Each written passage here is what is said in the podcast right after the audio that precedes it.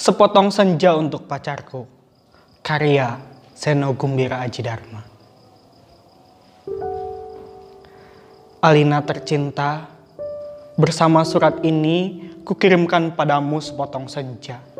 Dengan angin, debur ombak, matahari terbenam, dan cahaya keemasan.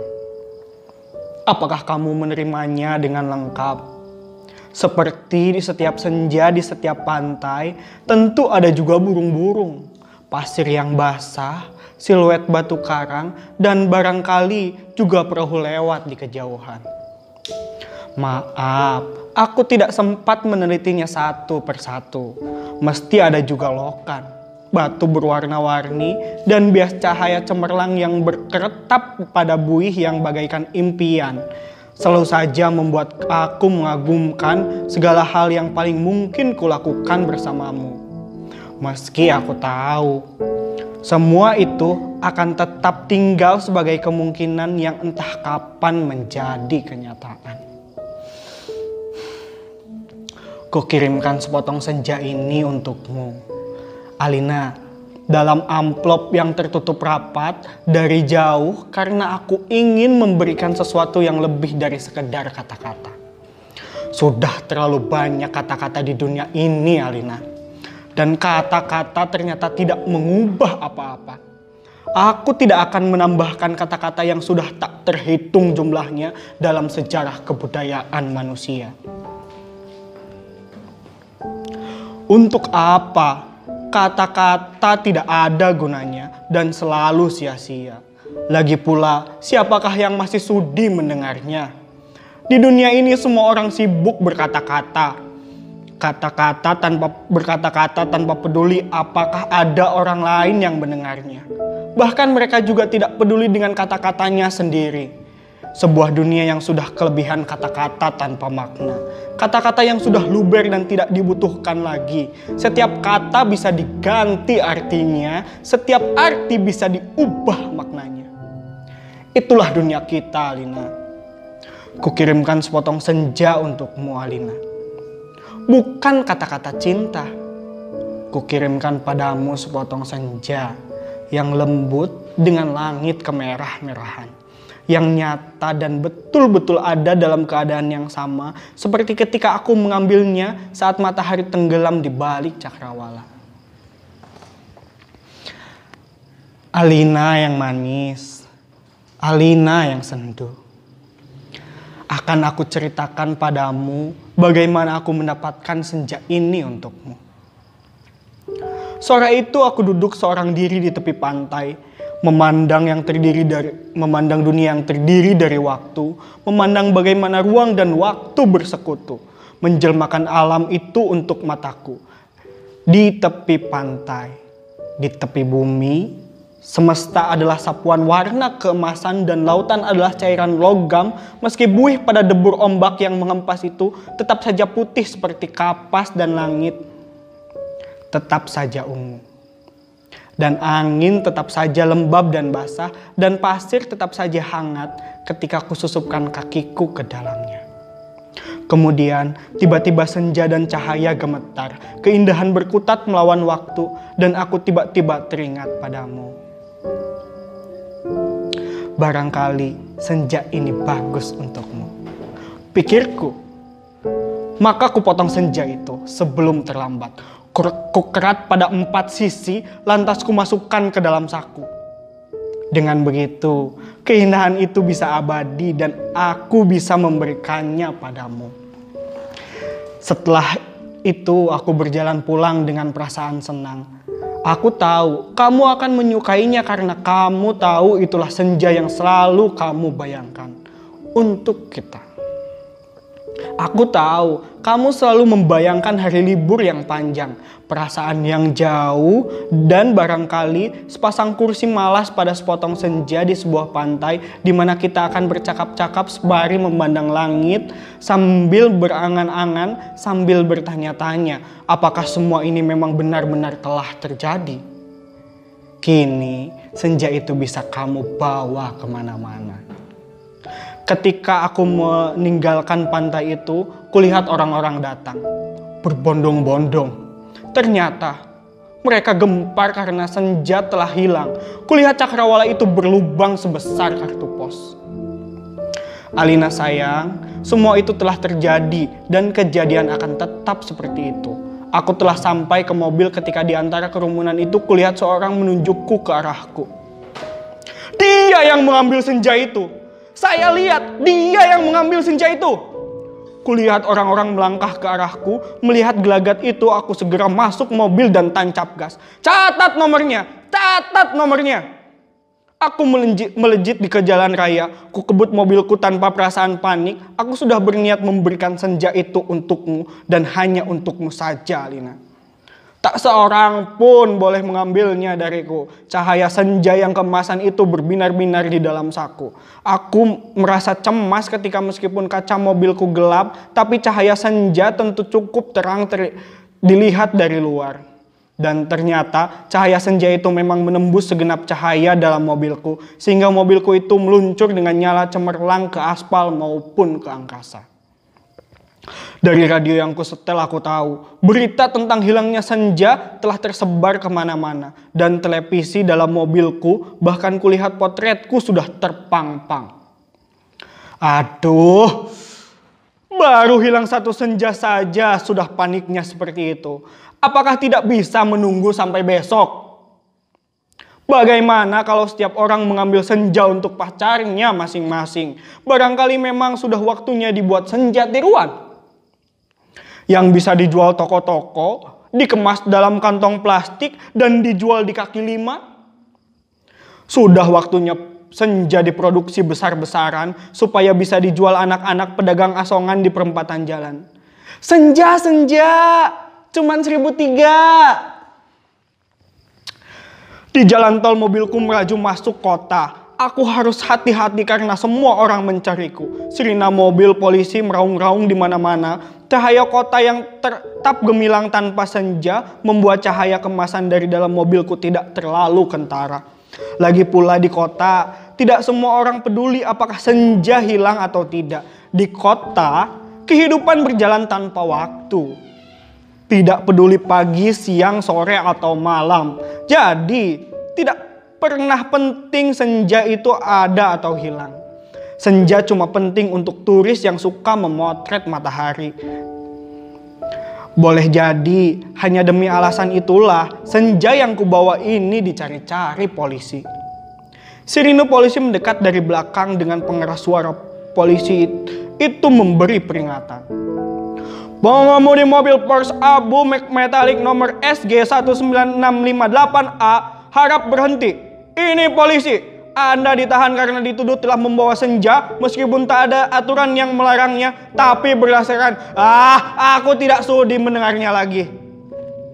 Jadi, ku bilas dia sampai terpental keluar pagar tepi jalan. Ku tancap gas dan menyalip-nyalip dengan lincah di jalanan. Dalam waktu singkat, kota sudah penuh raungan sirine polisi. Terjadi kejar-kejaran yang seru, tapi aku lebih tahu seluk-beluk kota. Jalanan dengan cahaya yang bermain warna, gang-gang gelap yang tak pernah tercatat dalam buku alamat, lorong rahasia yang hanya diperlukan bagi orang-orang di bawah tanah. Satu mobil terlempar di jalan layang.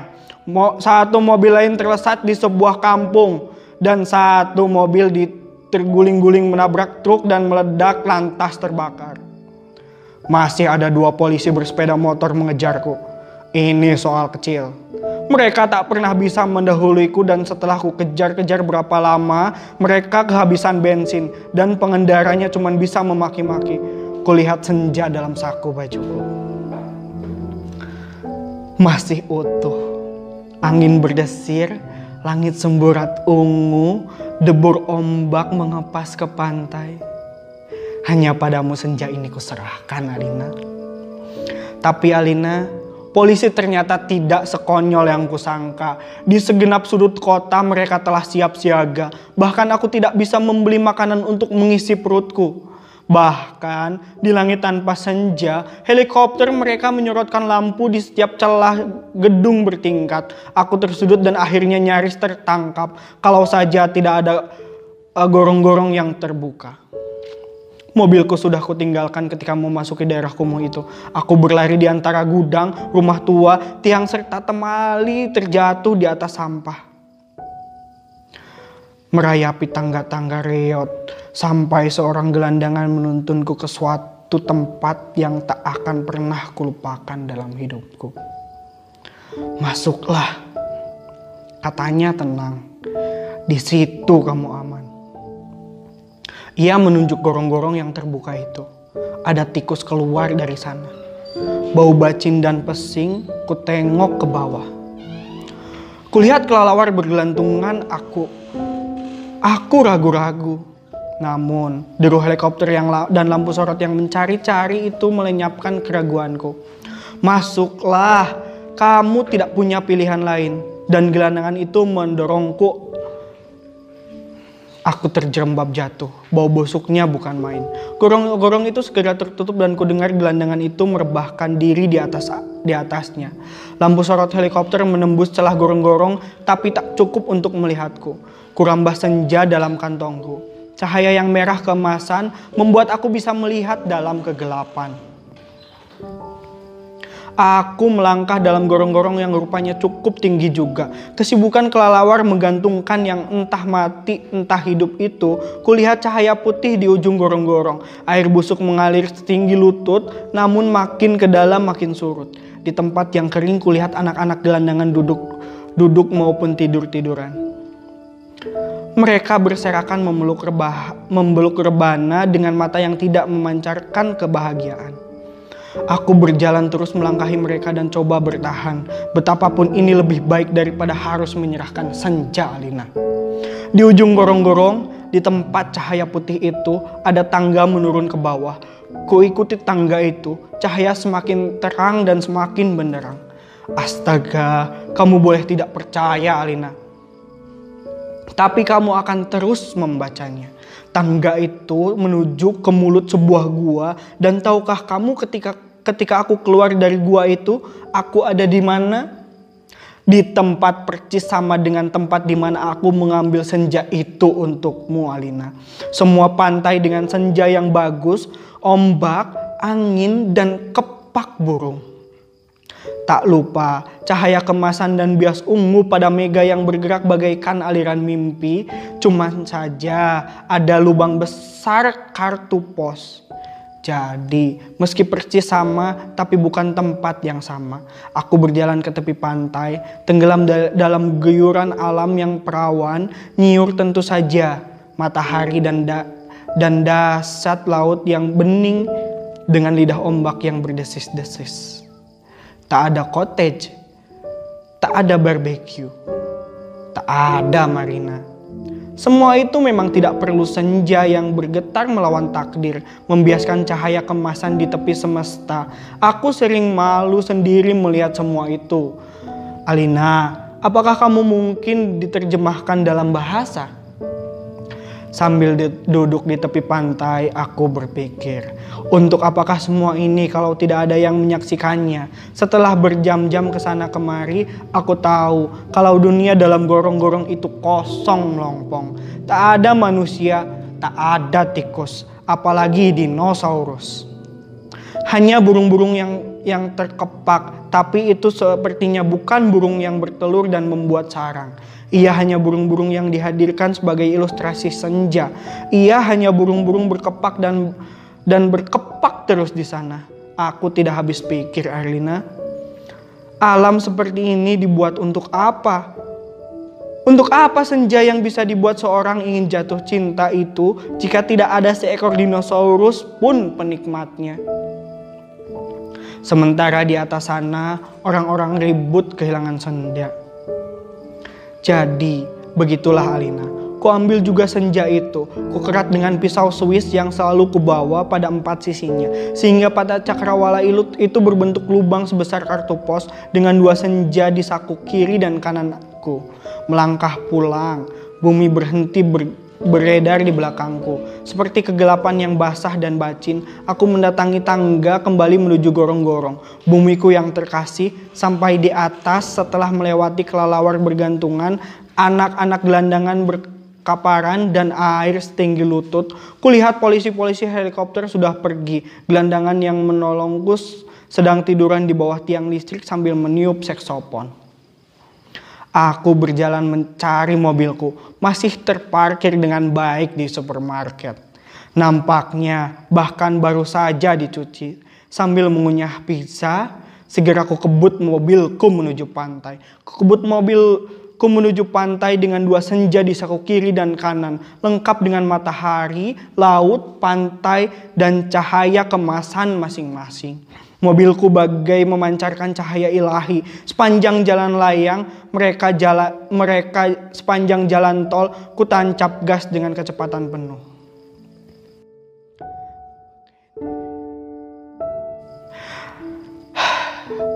Alina kasihku, pacarku, wanitaku, kamu pasti sudah tahu apa yang terjadi kemudian. Kupasang senja yang dari gorong-gorong pada lubang sebesar kartu pos itu dan ternyata pas. Lantas, kukirimkan senja yang asli ini untukmu lewat pos. Aku ingin mendapatkan apa yang kulihat pertama kali. Senja dalam arti yang sebenarnya. Bukan semacam senja yang ada di gorong-gorong itu. Kini, gorong-gorong itu betul-betul menjadi gelap, Alina. Pada masa yang akan datang, orang-orang tua akan bercerita pada cucunya tentang kenapa gorong-gorong menjadi gelap. Mereka akan berkisah bahwa sebenarnya ada alam di bawah gorong-gorong dengan matahari yang rembulannya sendiri. Namun, semua itu tiada lagi karena seorang telah mengambil senja untuk menggantikan senja lain di atas bumi. Orang-orang tua itu juga akan bercerita bahwa senja yang asli telah dipotong dan diberikan oleh seseorang kepada pacarnya. Alina yang manis, paling manis dan akan selalu manis. Terimalah sepotong senja itu hanya untukmu dan seorang yang ingin membahagiakanmu. Awas hati-hati dengan lautan dan matahari itu. Salah-salah, cahayanya membakar langit dan kalau tumpah, airnya bisa membanjiri permukaan bumi. Dengan ini, kukirimkan pula kerinduanku padamu. Dengan cium, peluk, dan bisikan terhangat dari sebuah tempat yang paling sunyi di dunia.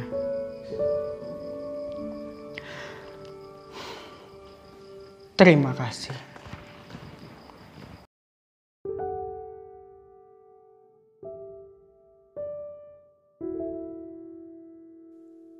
Aku mengayuh sepedaku dengan terengah-engah mendaki bukit. Sudah berpuluh-puluh tahun aku menjadi tukang pos, pengantar surat yang tidak pernah mendapat surat. Namun baru kali inilah aku harus mengantarkan surat ke suatu alamat yang begitu jauh, seolah-olah berada di ujung dunia. Sudah 40 hari 40 malam aku mengayuh sepedaku nyaris tanpa henti. Sebelum akhirnya sampai ke Bukit Kapur ini. Aku mengayuh sepedaku siang dan malam dan hanya berhenti makan, minum, dan tidur sebentar di bawah pohon yang rindang. Sembari merasakan tiupan angin dan mendengarkan suara kericik sungai yang mengalir. Ketika tergolek-golek di atas rumput, mengenangkan keluarga yang sudah lama ditinggalkan. Untuk pertama kalinya dalam hidupku sebagai tukang pos, pengantar surat yang merana tanpa penyapa, aku harus melakukan perjalanan begitu panjang. Di bawah terik matahari dan sinar rembulan, mengantarkan surat dengan alamat begitu ajaib, mengarungi lembah, hutan, dan padang rumput, sebelum akhirnya menyusuri pantai selama berhari-hari sampai tiba di kaki bukit. Heran. Ada orang mau tinggal di Bukit Kapur, di mana angin panas dan kering bertiup membawa bubuk gamping. Aku mengayuh sepedaku dengan terengah-engah sambil melihat ke belakang. Melihat tas surat yang terletak di boncengan. Sudah dari kemarin salah satu tas itu mengeluarkan cahaya merah keemas-emasan. Seperti senja yang kejinggaan cahayanya membakar langit. Dalam perjalananku yang panjang selama 40 hari 40 malam, Aku memang nyaris tidak pernah berhenti. Pada malam hari pun tidak tidur. Mengayuh sepeda sepanjang malam di jalan tol tanpa ujung di bawah sinar rembulan yang kebiru-biruan. Tetapi aku selalu berhenti apabila senja menjadi sempurna. Berpuluh-puluh tahun dalam kehidupan manusia yang fana, sangatlah mungkin ada seseorang yang tidak pernah merasa senja itu ada. Namun, aku bukan orang seperti itu. Memang senja seringkali juga begitu-begitu saja, tanpa cahaya merahnya yang kejingga-jinggaan, dengan hamparan mega-mega yang terbentang dalam sepuhan keunguan, sehingga tampak bagaikan kapas yang dicelup warna ungu muda, tanpa lempengan matahari raksasa yang terenggelam ke balik cakrawala dengan geletar yang membuat udara bergelombang dan perasaan menjadi rawan. Bagiku, menghayati senja sama pentingnya dengan berdoa di dalam kuil. Dalam perjalananku mengayuh sepeda 40 hari 40 malam, beberapa kali kujumpai kuil-kuil yang sudah menjadi reruntuhan maupun masih digunakan. Tapi aku tidak pernah berhenti di kuil manapun. Hanya apabila senja menjadi sempurna dan cahayanya yang keemas-emasan membuat langit membara sebelum menjadi ungu, biru, dan kelam, aku akan berhenti menghayatinya bagaikan suatu upacara sebelum kembali melanjutkan perjalanan. Makanya aku sungguh mengenal cahaya senja keemas-emasan dari tas surat di boncengan. Aku hanya heran bagaimana mungkin ada cahaya senja yang merah kejingga-jinggaan bisa memancar dari dalam tas surat. Di bukit ini, akhirnya aku berhenti. Penasaran juga rasanya melihat tas surat memancar-mancarkan cahaya seperti ini. Apalagi cahaya yang memancar-mancar itu seperti berbisik dan memanggil-manggil. Semua surat sudah kuantar ke berbagai pelosok bumi. Aku telah mengantar surat kepada seorang tukang pedati.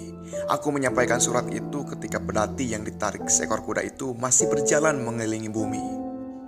Kata orang, pedati itu sudah berjalan selama 1000 tahun dan tidak sampai-sampai juga. Pedati itu sudah mengelilingi bumi sampai 40 kali. Sehingga setiap orang mengenalnya. Itu baru saja lewat, kata seseorang ketika kutanya. Aku juga telah mengantarkan surat kepada seseorang pengemis yang paling susah dicari, karena surat kepadanya sama sekali tidak beralamat. Tapi aku tugaskan menyampaikannya juga. Buset, aku tidak akan pernah menemukannya kalau bukan pengemis itu sendiri yang menyapaku di sebuah kedai arak di tepi jurang. Kau bawa surat untukku, katanya mantap. Ku ambil suratnya. Anda pengemis termiskin di dunia? Ya, itulah aku. Kulihat pengemis termiskin di dunia itu. Ia tidak punya tangan, ia tidak punya kaki, ia tidak punya hidung, dan tidak punya mata. Tetapi ia ditandu 4 perempuan pengemis yang jelita. Letakkan di sini, katanya sambil membuka mulutnya. Kuletakkan surat itu di mulut, yang lantas menggigitnya. Kemudian aku juga membawa surat-surat untuk para pelacur dalam perahu. Aku menunggu perahu mereka lewat di kelaukan sebuah sungai sampai 3 hari lamanya, sebelum bisa menyampaikan 17 surat mereka. Kini tinggal surat terakhir, yang rasanya tiba-tiba menjadi berat sekali. Anak-anak desa yang sedang mengembala kambing ikut berkerumun ketika aku mengambil surat dari dalam tas boncengan. Cahaya! Cahaya! Teriak mereka. Mereka berkumpul dan menatapku dengan mata bertanya-tanya. Ku ambil amplop itu, berat juga untuk ukurannya. Malah berat sekali. Heran aku bisa kuat membawanya selama ini. Rupa-rupanya ada celah yang terbuka. Petugas Federal Express di kota di mana pelangi tidak pernah memudar itu kurang teliti merekatkan penutup amplop. Payah. Itulah kalau kerja sudah menjadi rutin, tidak terpikir bahwa surat bukanlah sekedar surat. Sebuah surat adalah pesan, kandungan rohani manusia yang mengembara sebelum sampai tujuannya. Sebuah surat adalah sebuah dunia, di mana manusia dan manusia bersua. Itulah sebabnya sebuah surat harus tertutup rapat, pribadi dan rahasia, dan tak seorang pun berhak membukanya. Masalahnya, surat ini sekarang sudah terbuka, dan aku dengan tidak sengaja menengok ke dalam bagaikan langsung tersihir. Awas Pak, jangan masuk, itu senja. Anak-anak itu berteriak. Aku tidak ingin masuk, tapi aku tersedot ke dalamnya. Seperti mimpi saja rasanya tiba-tiba aku...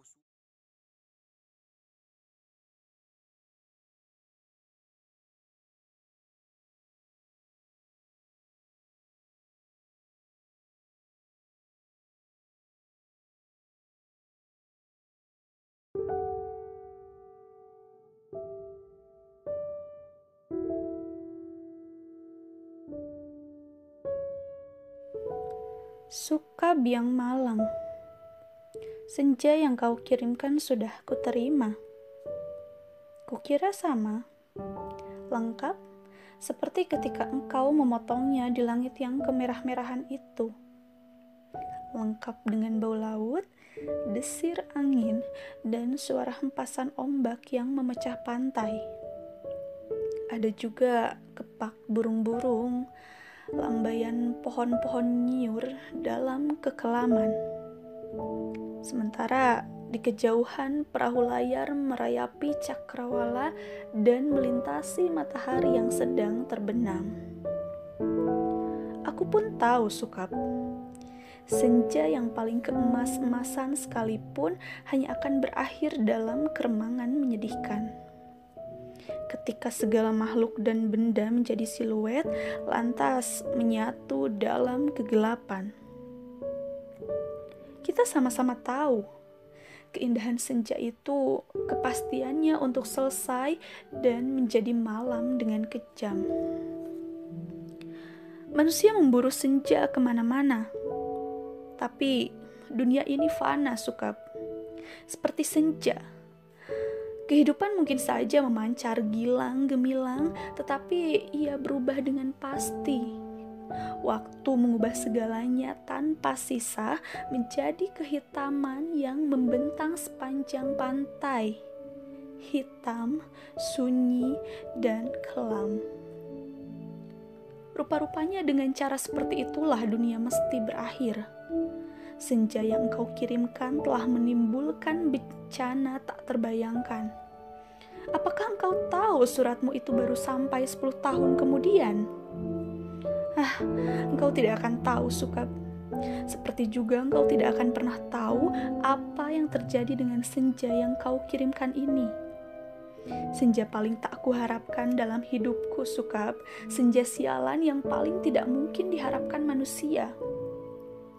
Senja ini baru tiba setelah 10 tahun, karena tukang pos yang jahil itu rupanya penasaran dengan cahaya merah keemas-emasan yang memancar dari amplop itu Sukab. Cahaya itu telah mengganggunya semenjak ia menggenjot sepeda dari kantor pos, berkilau-kilau dan memancar di tas surat yang tergantung di boncengan sepeda. Begitu rupa sehingga cuaca siang hari menjadi kacau. Angin menderu dan ombak terdengar menghempas-hempas meskipun ia bersepeda mendaki bukit kapur. Demikianlah, maka ia suatu ketika berhenti dan dari dalam tas itu terdengar suara-suara. Ia buka tas itu dan ia melihat amplop Federal Express yang sudah tidak putih lagi, melainkan merah keemas-emasan Sukab. Seperti senja dengan matahari terbenam di balik cakrawala. Tukang pos itu mengambil amplop tersebut, menimang-nimangnya, agak berat juga. Maklumlah, bukankah amplop itu berisi senja, Sukab? Senja dengan matahari merah membara yang turun perlahan-lahan di balik cakrawala. Seperti semua senja yang ada di balik kartu pos, tapi yang kamu kirim itu bukan kartu pos, Sukab. Yang kau kirim itu senja di tepi pantai dengan hempasan ombak, bau laut, dan anginnya yang asin. Kamu pikir berapa ton beratnya pasir di sepanjang pantai itu, Sukab? Kira-kira sedikit dong. Masih lumayan tukang pos itu kuat menggenjot sepedanya mendaki bukit kapur. Buset, kalau anak-anak kecil tahu ada matahari terbenam di dalam amplop itu, lantas bagaimana? Kau tahulah, Sukab, anak-anak di daerah bukit kapur begini tak punya mainan yang aneh-aneh seperti di kota. Mereka hanya tahu kambing dan kerbau, ikan dan belut, sungai dan jagung. Nasi saja jarang mereka sentuh. Anak-anak yang tidak pernah tahu mainan robot berjalan dengan cahaya di dadanya berkedip-kedip pasti akan penasaran sekali dengan cahaya senja yang memancar berkilauan. Berkilauan merah dan keemas-emasan itu, Sukab. Mereka tidak pernah melihatnya, Sukab, karena tukang pos itulah yang telah mendahului mereka. Ia menimang-nimang bungkusan berisi senja itu, mendengar-dengarkan, dan akhirnya mengintip. Tentu saja di dalam amplop itu dilihatnya senja, Sukab. Senja terindah yang paling mungkin berlangsung di muka bumi. Ia mengintip dan terpesona. Ia buka amplop itu. Sebetulnya menurut kode etik profesi itu tidak boleh. Tapi manusia manapun bisa melakukan kesalahan, bukan? Ia buka terus amplop itu dan melihat senja dengan langit merah keemas-emasan di dalam sana, dan melihat mega-mega berpencar seperti perahu di danau, memberikan perasaan nyaman dan tenang. Siapa yang tidak suka merasa nyaman dan tenang di dunia, Sukab? Di sebuah dunia yang miskin masih bersimbah darah pula. Maka jangan salahkan tukang pos itu, Sukab. Jika ia kemudian menjadi begitu penasaran dan memasuki senja yang terbentang. Tidak ada yang tahu apa nasib waktu. Ketika anak-anak akhirnya berkerumun di sekitar sepeda yang tergeletak itu, mereka hanya melihat senja yang kemerah-merahan yang semburat membakar langit. Amplop itu hanya bocor sedikit, tapi akibatnya sudah begitu rupa. Ini semua gara-gara kamu, Sukab. Sukab yang malang, bodoh, dan tidak pakai otak. 10 tahun lamanya tukang pos itu mengembara di dalam amplop. Kita tidak pernah tahu apa yang dilakukannya di sana. Apakah dia kawin, beranak pinak, dan berbahagia? Atau selama itu dia hanya duduk saja memandang matahari terbenam dengan perasaan kehilangan? Sementara langit yang tadinya merah keemas-emasan perlahan-lahan menggelap kebiru-biruan. Aku juga tidak tahu bagaimana caranya menikmati senja di dalam amplop, Sukab. Sebuah ruang yang sungguh-sungguh terdiri dari waktu. Apakah waktu bisa diulang atau bagaimana? Aku belum pernah memasuki senja di dalam amplop. Atau apakah di dunia ini sebetulnya seperti dalam amplop ya, Sukab? Dimana kita tidak tahu apa yang berada di luar diri kita, dimana kita bisa merasa hidup penuh dengan makna, padahal yang menonton kita tertawa-tawa sambil berkata, "Ah, kasihan betul manusia." Apakah begitu, Sukab? Kamu yang suka berhayal barangkali tahu. Tapi aku tidak mau hayalan. Aku tidak mau kira-kira, meskipun usaha kira-kira itu begitu canggihnya sehingga disebut ilmiah. Aku mau tahu yang sebenarnya. Apakah ada yang menyaksikan kita sambil tertawa-tawa? Kalau iya, apakah artinya hidup kita ini, Sukab? Tidakkah nasib manusia memang seperti ikan yang diternakan hanya untuk mengisi akuarium di ruang tamu seseorang yang barangkali juga tidak terlalu peduli kepada makna kehidupan ikan-ikan itu? Aku tidak pernah tahu, tidak ada seorang pun yang tahu apa yang dialami suami tukang pos itu di dalam amplop. Sampai ia keluar 10 tahun kemudian dengan wajah bahagia. Ia sudah 10 tahun menghilang di dalam amplop, tapi ia tidak tampak bertambah tua. Apakah waktu di dalam amplop tidak bergerak? Tepatnya, apakah senja di dalam amplop itu tidak berhubungan dengan waktu? Apakah tidak ada waktu di dalam amplop Federal Express itu? Apakah aku harus peduli dengan semua itu, Sukab? Apakah aku harus peduli? Kamu betul-betul merepotkan aku, Sukab. Dasar lelaki tidak tahu diri. Sukab yang malang, goblok, dan menyebalkan. Kamu tahu apa yang terjadi 10 tahun kemudian? Tukang pos itu tiba di depan rumah kami. Ya, rumah kami. Setelah 10 tahun banyak yang terjadi, Sukab. Misalnya saja bahwa kemudian aku kawin, beranak pinak, dan berbahagia. Jangan kaget. Dari dulu aku juga tidak mencintai kamu, Sukab. Dasar bodoh, dikasih isyarat tidak pernah mau mendengarkan. Sekali lagi, aku tidak mencintai kamu. Kalau toh aku kelihatan baik selama ini padamu, terus terang, harus kukatakan sekarang, sebetulnya aku hanya kasihan. Terus terang, aku kasihan padamu, Sukab. Mencintai begitu rupa, tapi tidak tahu yang kamu cintai sebetulnya tidak mencintai kamu. Makanya jangan terlalu banyak berhayal, Sukab. Pakai otak sedikit dong. Hanya dengan begitu kamu akan selamat dari perasaan cintamu yang tolol itu. Tapi bukan cinta yang salah ini yang sebetulnya ingin kuceritakan padamu, Sukab. Soal cinta ini sama sekali tidak penting. Kamu harus tahu apa akibat perbuatanmu ini, Sukab. Mengirim sepotong senja untuk orang yang sama sekali tidak mencintai kamu. Tahu apa akibatnya? Begitu tukang pos itu pulang, setelah menceritakan kenapa kiriman Federal Express bisa terlambat 10 tahun, kubuka amplop berisi senja itu dan terjadilah semua ini. Apa kamu tidak tahu, Sukab?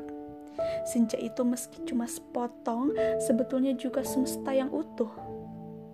Kamu kira matahari terbenam itu besarnya seperti apa? Seperti apa? Kalau sepotong senja itu di dalam amplop terus sih tidak apa-apa. Tapi ini keluar dan lautnya membludak tak tertahankan lagi. Bagaimana aku tahu amplop itu berisi senja, Sukab? Aku bukan penghayal sepertimu. Hidupku penuh dengan perhitungan yang matang. Aku tahu betul untung rugi setiap perbuatan, terutama apa untung ruginya untuk diriku sendiri. Betapa pentingnya hidupku selamat demi suamiku, anakku, dan pacarku. Pura-puranya aku ini juga perempuan yang setia. Itu pula sebabnya sebelum maupun sesudah kawin aku tidak sudi berhubungan dengan kamu, Sukab. Lagi pula aku tidak mencintai kamu. Mau apa? Tapi kamulah yang tidak tahu diri. Mengirim senja tanpa kira-kira. Dunia ini jadi berantakan, tahu? Berantakan dan hancur, lebur, tiada terkira. Setelah amplop itu kubuka dan senja itu keluar, matahari yang terbenam dari senja dalam amplop itu berbenturan dengan matahari yang sudah ada. Langit yang biru bercampur aduk dengan langit yang kemerah-merahan yang terus-menerus berkedap menyilaukan karena cahaya keemas-emasan yang menjadi semburat tak beraturan. Senja yang seperti potongan kue menggelegak. Pantai terhampar seperti permadani di atas bukit kapur. Lautnya terhempas langsung membanjiri bumi dan menghancurkan segala-galanya. Bisalah kau bayangkan, Sukab, bagaimana orang tidak panik dengan gelombang raksasa yang tidak datang dari pantai tapi dari atas bukit. Air bah membanjiri bumi seperti zaman Nabi Nuh, dunia menjadi gempar dan tidak semua perahu yang ada cukup untuk seluruh umat manusia, bukan? Lagi pula, sampai kapan kapal dan perahu itu bisa bertahan? Tiada satu kota pun yang selamat, lautan dari senjamu yang membuat langit merah membara itu menghempas dan membanjiri bumi dengan cepat sekali. Gedung-gedung pencakar langit di setiap kota besar di seluruh dunia, gunung-gunung tertinggi di muka bumi, semuanya terendam air. Di mana-mana air dan langit senja tak kunjung berubah menjadi malam.